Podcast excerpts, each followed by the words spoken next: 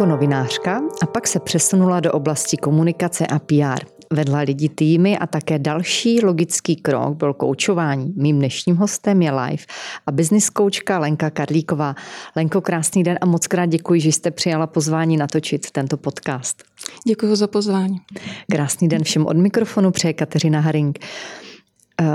Eh, Lenko, koučováním a vlastně tím koučovacím přístupem se člověk eh, dostává, nebo do jeho života se dostává další člověk. Jak je těžké najít takovou tu vazbu s tím klientem na první dobrou, aby vám důvěřoval, protože si myslím, že bez té důvěry eh, to zkrátka nejde.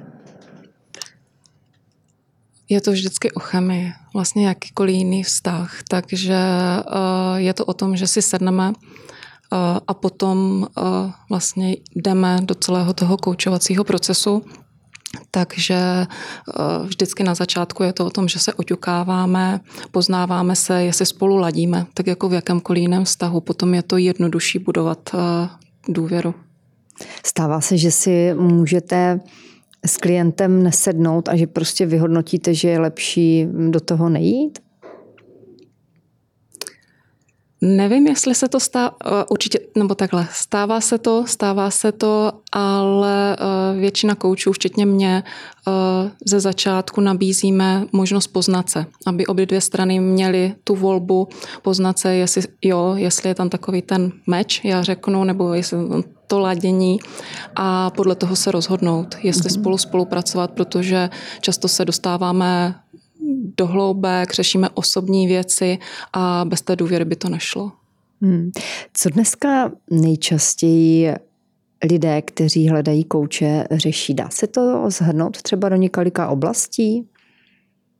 Protože chápu, že to asi není jenom jedna jediná otázka. Není, uh, není určitě. Uh, z těch životních oblastí jsou to samozřejmě vztahy. Uh, takže krize ve vztazích, Potom eh, z těch pracovních je to, že stojí někdo na te, eh, takové pomyslné křižovatce a kam dál. Eh, často to přichází třeba s věkem, nebo už tam jim to nedává úplně smysl, takže nějaká ta kariérní křižovatka a často se vlastně v posledním roce setkávám s tím hledáním smyslu, tak aby to bylo to moje abych tam vlastně využíval třeba v práci ten svůj potenciál. Takže těch témat je vlastně mraky. Každý to má podle té své životní situace a s čím se vlastně v tom posledním roce ještě setkávám je eh, vůbec práce s energií, s časem. Máme toho hodně. I tohle jsou aktuální témata. Jak se z toho, já bych řekla, jak se z toho nezbláznit. Je rozdíl mezi tím, co řeší ženy a muži? Nebo jsou to, já chápu, že asi ty témata budou v něčem i podobná, ale jsou tam nějaké zásadní třeba rozdíly? Zásadní určitě ne. Určitě ne. Uh, možná je to uh, z mé zkušenosti s muži víc řeším eh, leadership, vedení lidí, kariérní změny, hodně pracovní věci. Samozřejmě se to prolíná s tím osobním životem.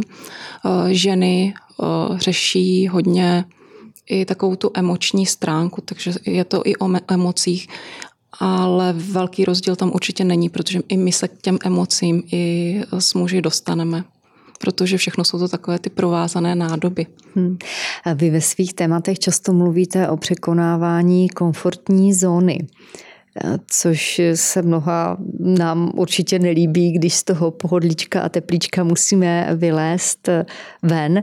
S čím nejčastěji se tam setkáváte? Proč máme, já nevím, dá se to nazvat, že jsou to obavy? Nebo co to je, proč nechceme z té komfortní zóny ven? Je tam toho víc, je tam toho víc. V podstatě bych to přirovnala, že ten život šlapeme na tom kole, na takový jednoduchý převod a najednou, když máme eh, přehodit, tak se nám úplně nechce, což je logické. A ty obavy, ty strachy, eh, většinou je to strach z úspěchu nebo strach i z neúspěchu. Obě dvě varianty. Potom je, často tam řešíme takové, co když eh, jako to nebude dokonalé, taková ta dokonalost, perfekcionismus a jestli na to máme. Každopádně tak ta míra toho, té komfortní zóny pro každého je jiná. Pro někoho to může být, vystoupím někde na, třeba pro podnikatelku na networkingu, pro podnikatele se, se zajetou firmou ty výzvy vlastně jsou úplně třeba někde jinde. Často řešíme právě to skloubení takového toho pracovního a osobního života. Takže potom si třeba říct, eh, jestli do jaké míry ještě třeba budu věnovat svoji energii, čas něčemu jinému. Takže každý to máme úplně jinak, ale u všech jsou to ty obavy. Mozek samozřejmě nechce. Nechce, aby jsme se pouštěli do něčeho nového, aby jsme se učili něco nového. Hmm. Strach z úspěchu může být? Může být. Jak se to projevuje? Uh, spíš setkávám se s tím většinou u podnikatele, třeba které začínají uh, nebo rozjíždí ten svůj biznis, uh, že nedají třeba vědět o té své nabídce, co kdyby si to koupilo třeba víc klientů, než uh, jsem teď v té aktuální fázi nastavená, takže děje se to. Děje se to i přesto, že možná my víc máme takové to nastavení strach z neúspěchu, že se to nepodaří, ale i ta druhá rovina tam často je.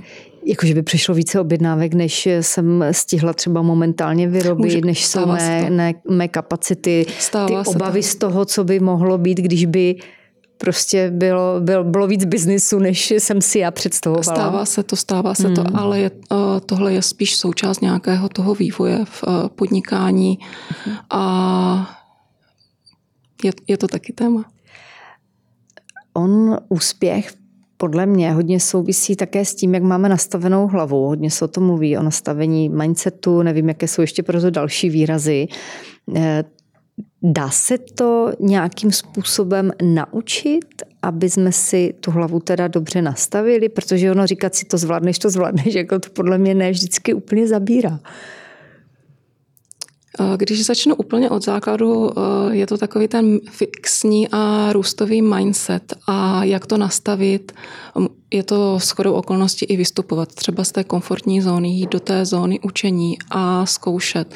Samozřejmě my máme nějaké limity, ať už z dětství, ze školy, eh, něco, co třeba není vlastně úplně naše, takže podívat se a sám sebe sledovat, jak myslím, a podívat se, jak to chci. Koučování ráda pracuji vlastně s vizí, protože mozek věří snům, takže podívat se, jak to chci a jít potom uh, zatím. A teď můžu se stoprocentní jistotou říct, že každému tam bude v průběhu té cesty uh, skákat je to vlastně cesta nahoru dolů, takže často nás ten mozek bude odrazovat od toho dalšího kroku ale sám sobě si zvědomit, že teď jsou právě tady tyhle myšlenky, které mě odrazují od toho jít dál a možná se i zeptat, co nejhoršího se může stát. To je taková moje oblíbená otázka v koučování. Často eh, klienti odpovídají, no vlastně nic. Takže pracovat nejen s těma myšlenkama, ale i potom eh, ruku v ruce s těma emocema, protože podle toho, jak mám, jaký máme vlastně ten způsob myšlení, tak se potom i chováme. Ale jak říkám, je to uh, jedeme na autopilota a pro nás uh, je to vytvořit si vlastně nějaký nový návyk.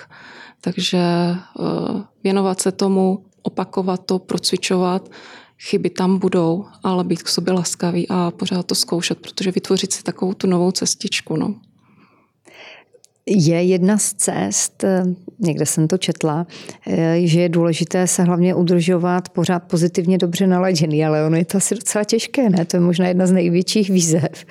Já si myslím, že eh, sama osobně si myslím, že to úplně jako stoprocentně nejde, ale praktikovat vlastně i vděčnost, dívat se to, co se daří, určitě i tou praxí, tou opakování, my to dostaneme pod kůži a potom se jednodušeji i vypořádáme s takovými s těma krizema, nebo když jsou tam v tom životě propady, které mají všichni. Setkáváte se s nějakými stereotypy u svých klientů, které se třeba opakuje, jí a jsou nám eh, společné v některých momentech? Je to takový jsou? ten způsob myšlení, kdy se točíme eh, v takovém kruhu začarovaném a pořád eh, vlastně naskakujeme na ty, jak už tady bylo zmíněno, na takové ty spíš negativní myšlenky eh, a je potom pro nás těžké najít nějaké řešení, vyskočit z toho, protože my jsme nastavení, že samozřejmě víc těch myšlenek máme negativních, takže já bych tomu řekla najít si nějaký takový emoční neutrál a sám sobě si tam i servírovat i to pozitivní na to negativní, co nám tam vlastně skáče. Takže, jak říkám, je to tady takový ten začarovaný myšlenkový kruh, kdy nám tam skáčou ty katastrofické scénáře. Myslím si, že všichni to důvěrně známe v některých situacích. A když jsme tady v těchto dramatech, tak čas, nevidíme tu cestu ven. Ona tam často je, nebo většinou tam nějaká cesta je, ale je těžké potom uh, z tohohle odejít, což doporučuji potom uh, říct si o nějakou pomoc, nebo minimálně se jít třeba aspoň někde vypovídat, často to pomůže. Ale jak říkám, spíš ta pomoc. Emoční neutrál, to je hezký výraz. Co pro to mohu udělat, abych byla v tom emočním neutrálu v době a, a v situaci, která kolem nás je, která je rychle se měnící a těch špatných zpráv, řekněme, je každý den na pořádku víc než dost? Jak jsem říkala, určitě věnovat se vůbec těm myšlenkám, to, co mi tam v té hlavě běží, tady a teď. A uh, potom jsou to uh, třeba takové to přenastavení, mindfulness techniky, meditace, relaxace, najít si tu svoji cestu. Každý to máme jinou, to, co nám vlastně dobíjí ty baterky. Protože, jak jsem říkala na začátku, řada klientů řeší právě tu energii, takže věnovat si i nějaký ten čas pro sebe. Ať už je to ta vděčnost zmiňovaná, anebo někdo kromě toho, že chodí ven, tak si i někdo píše, nebo nějakým způsobem si jinak, jiným způsobem relaxovat to, co nám dělá dobře. Aby ze sebe dostal třeba ty špatné emoce? Určitě to... příroda funguje, no. Proto, aby člověk eh, vlastně uspěl v tom, co dělá, by možná, ehm, nevím jestli nejdříve, ale určitě by měl poznat svůj potenciál, to, co ho baví, to, to co vlastně ho naplňuje. Jak radíte klientům, jak to poznat? Co jsou takové aspoň nějaké základní kroky, eh, odkryt v sobě ten potenciál? Myslím si, že je to téma, které řeší spousta mladých lidí, protože dneska je spousta možností, co můžete v životě dělat, dosáhnout. Jak přijde na to, co bude pro mě v životě to pravé a nehledě na to, že život je docela dlouhý a, a může se vám to i v průběhu života měnit? Může se to měnit, každopádně bavíme se o tom, co dělám vlastně s láskou, s takovou vášní, do čeho vlastně dávám tu energii, protože my to všichni poznáme. Když něco děláme rádi, tak najednou eh, nadšeně o tom třeba hovoříme. Nebo je to takové to flow, kdy eh, ztrácíme pojem o čase a potom i pokud se bavíme třeba teď o práci, tak podívat se na stávající práci, co jsou tam třeba moje brzdy, ale na druhou stranu, co mě baví. Takže i takhle si udělat takovou vlastní bych řekla možná třeba SWOT analýzu nebo analýzu uh, sám sebe a zvědomit si to. Jak jsem řekla, může to být nějaká analýza, zeptat se i vlastně druhých, ale hodně je to o nás, o té práci sám se sebou, protože často jsme to po té životní cestě, já bych řekla možná zadupali, zapomněli a děláme něco jiného, ale máme to tam. Stává se, že ti lidé pak opravdu vyhoří? Setkává se, setkáváte se s tím často? Že v podstatě mají mm, skvělou práci, dobře placenou práci, ale ona je vlastně nenaplňuje, jak se říká. A nemají, ne, že by neměli úplně rádi, ale necítí tam úplně takové to, to, jak vy říkáte, to flow, to, že by tam leželo to srdíčko. Prostě nějakým způsobem v tom jsou už 20 let, například 15 let nebo nějakou delší dobu. A pak najednou zjistí, to fakt asi možná není úplně to, to pravé pro mě, jenomže pak máte rodinu, máte děti a hned nedáte jakoby dobrou práci úplně na boční kolej. Co v takových situacích? Uh, určitě vrátit se sám k sobě, což není lusknutím prstu. Je to často další práce, protože pokud třeba 40 let eh, nebo 50 něco dělám, jsem v takových těch svých kolejích, tak potom ten návrat k sobě může být eh, pro někoho těžší. Ale jde to a být vlastně tak, jak já říkám, upřímný eh, sám k sobě. A co se týče vůbec takové změny, jít postupně, krok za krokem. Eh, takže kouskovat si toho slona, nesnažit se za každou cenu teď hned obrátit třeba ten život o 360 stupňů, protože často to potom nedopadne. Myslím, že ty příběhy známe. Takže jak já doporučuji spíš opravdu podívat se, jak to chci. Mít tam tu svoji vizi, klidně si to naplánovat jako nějaký film, podívat se i na ty překážky, dá tam i takové ty každodenní věci, to, co musíme řešit a potom jít postupně zatím a užívat si ten proces, protože často je to takové, až třeba vydělám, až dostuduji, až budu mít nějaký biznis, ale užívat si vlastně takovou tu, ten proces, já tomu často říkám takovou tu hru, opravdu si hrát a často se nebo může se stát, že k tomu cíli ani nedojdeme, protože nakonec zjistíme, že jsme spokojení uh, třeba po té cestě. Takže to jsou moje doporučení mít tu vizi, kouskovat si uh, toho slona a potom jít zatím a užívat si to což je mi jasné, že možná zní jednoduše. Sama jsem to v několika případech zažila, ale je to o tom eh, zvědomovat si, co všechno už jsme dosáhli po té cestě, oslavovat si i to svoje každodenní úspěchy a postupně jít. Je rozdíl mezi tím, jak se koučovalo, řekněme, před několika lety a jak se koučuje dnes? Jaké jsou třeba nějaké, jestli můžete vypíchnout zásadní momenty? Co se třeba změnilo? Vy jste i členka vlastně asociace koučů, takže určitě se o tom i bavíte s dalšími kolegy, tak by mě moc zajímalo a posluchači určitě taky, v čem se to posunulo vlastně dál tenhle obor. Určitě uh, bych řekla, že se zvýšilo povědomí o koučování, o přínosu, vlastně co koučování přinese do života, my každý rok eh, pořádáme eh, Mezinárodní týden koučování, kde eh, veřejnost si může vyzkoušet koučování. Jsou to takové ochutnávky, takže za mě je to určitě to povědomí a už i se roz, je, uh, už se častěji i rozlišuje rozdíl mezi koučováním, mentoringem, konzultacemi, protože někdy uh, i třeba nyní to někteří mají uh, hodně propojené, nebo že neví, co, co od toho úplně očekávat, tak tam já za sebe vnímám ten posun. Předpokládám, že o ty týdny koučování je velký zájem a je rostoucí. Uh, určitě je rostoucí a jak jsem řekla, jde to ruku v ruce s tím, že uh, roste povědomí o koučích, o koučování, o jeho přínosech se víc mluví s tím, že co mě třeba osobně milé eh, překvapilo v letošním roce, tak jsme nabízeli i koučování pro studenty. Eh, a byl tam vlastně enormní zájem, že i oni chtějí vyzkoušet to, co jim to do života přinese. Vlastně vracíme se obklikou k tomu objevování toho potenciálu, takže taky hledají se, jak dál třeba v tom životě. Mm-hmm. Souhlasíte s tím, že je potřeba se dívat spíše na ty silné stránky, které člověk má, na ty talenty a ty rozvíjet, anebo nějakým způsobem se snažit vytáhnout nahoru i ty trošičku slabší stránky ve smyslu zlepšovat se v nich?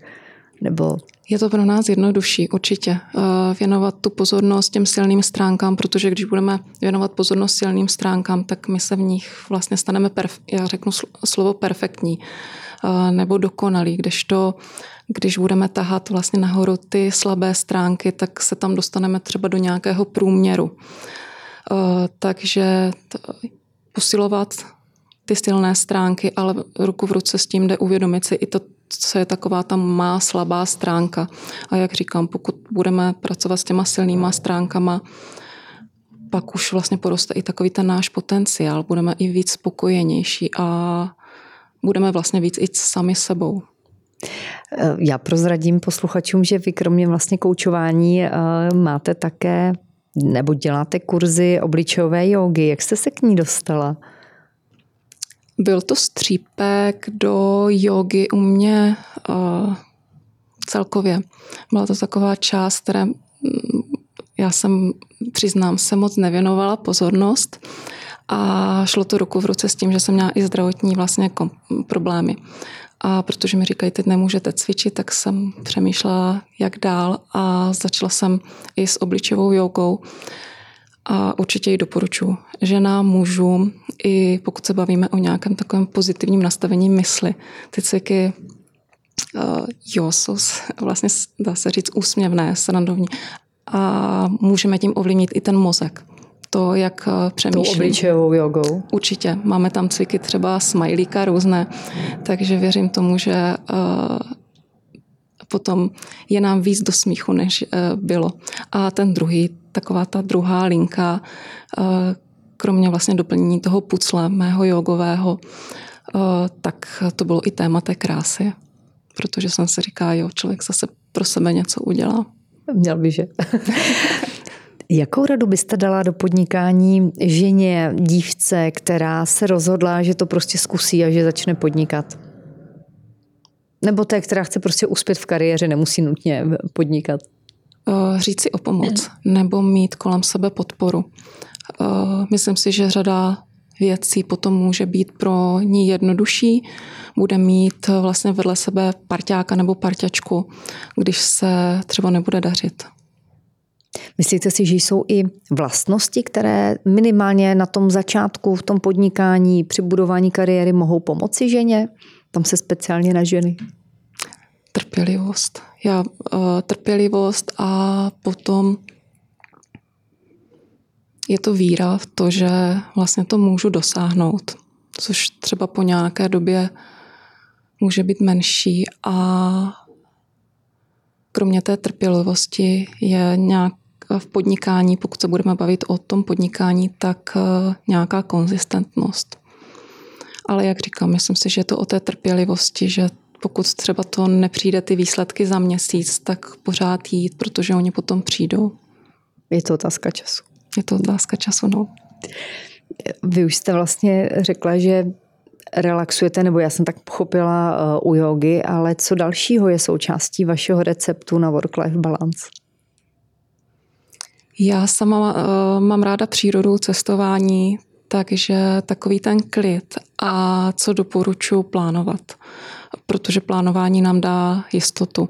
A v tom plánování, co já se setkávám především ženy, jsou to takové nekonečné to-do listy, že si potom očkrtávají ale doporučuji přistoupit k tomu trošku jinak a naplánovat si tam ten čas pro sebe. I to volno. A i takové ty pravidelné povinnosti, protože třeba potom řada z nich zjistí, že nemám tolik času na to, co jsem si napsala v tom to-do listu, protože pokud eh, budou vyšťavené, pokud nebudou mít tu energii, tak eh, těžko se nám bude dosahovat eh, takových těch pracovních cílů, pokud je tam mají. A kromě plánování jsou to potom priority. Tady bych řekla 80-20, tak jako známe. takže tohle. Mm-hmm. Jsou to často věci, které se svými klienty řešíte? Řeším. Je to, vracíme se vlastně k té energii, k času. Eh, často u žen. Nemám tu energii, ať už na sebe, nebo nemám ten čas na sebe, nemám čas potom na vztah, na práci. A často je to o tom, že opravdu nejsme králíček Duracell. Takže někde se dobít a potom mít. Často potom, když oni vlastně, jak já říkám, uh, takovým tím zpomalením pro zrychlení. Že když zpomalíme, uděláme toho potom daleko víc a osvědčuje se to vlastně všem. Která biznisová nebo motivační kniha vás nejvíce ovlivnila? Kterou byste nám třeba doporučila? Co doporučuji z oblasti uh, z osobního rozvoje, ale souvisí to samozřejmě i s biznesem, jsou atomové návyky. Je to o tom, eh, jak si vůbec tvořit ty návyky, souvisí to i s myšlením, o kterém jsme se bavili. Eh, a potom eh, nastavení mysli od Karol Dweck. Jsou tam hezky popsané situace, i myslím si, že to bude přínosné i pro rodiče. Jsou tam takové ty ukázky, jak třeba reagovat nebo nereagovat. A potom já často čerpám z pod...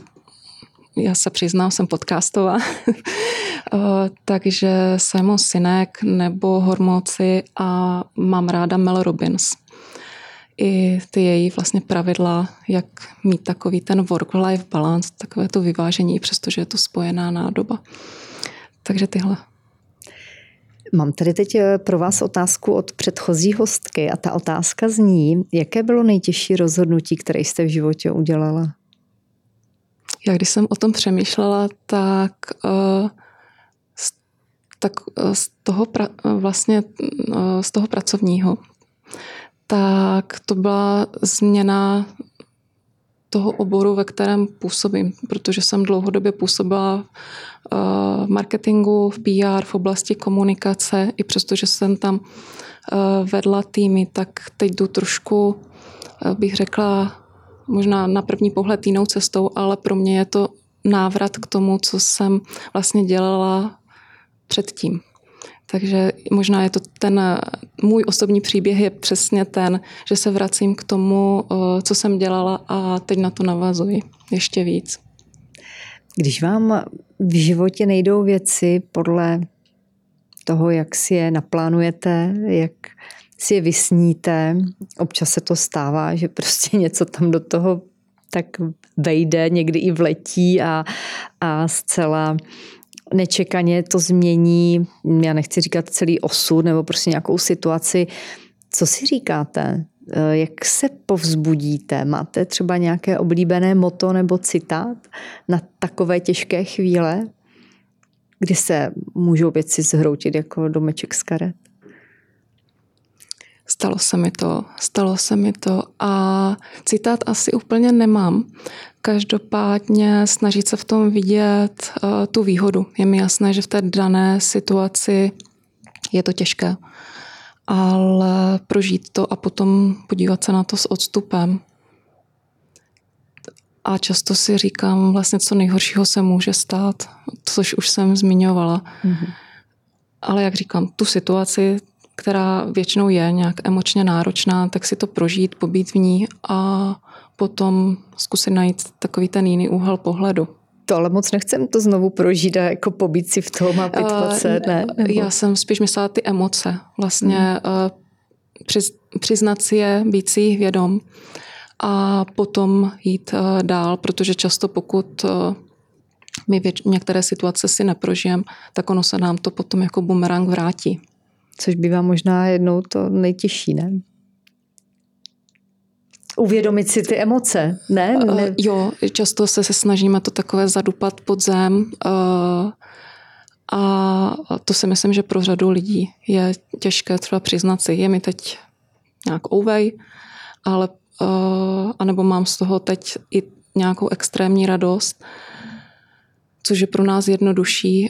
Prožít si to, ať už to pozitivní nebo negativní a jít dál. Takové to přiznání si myslím, ano, je to často těžké. Něco pozitivního na závěr ještě? Já jsem přemýšlela nad tím citátem a líbí se mi citát od Volta Disneyho. E, všechny sny se mohou stát skutečností, pokud máme odvahu je následovat. Nádherné poselství na závěr. Lenko, moc krát děkuji, že jste přišla. Děkuji za rozhovor, za velmi upřímný, za krásné povídání, které věřím, že bylo velkou inspirací také pro ostatní. Ať se vám všechno daří, ať vás nadále baví cestování a celý život a budu ráda, když se potkáme ještě někdy v příštím eh, díle podcastu Podnikatelka. Ještě jednou moc děkuji za pozvání.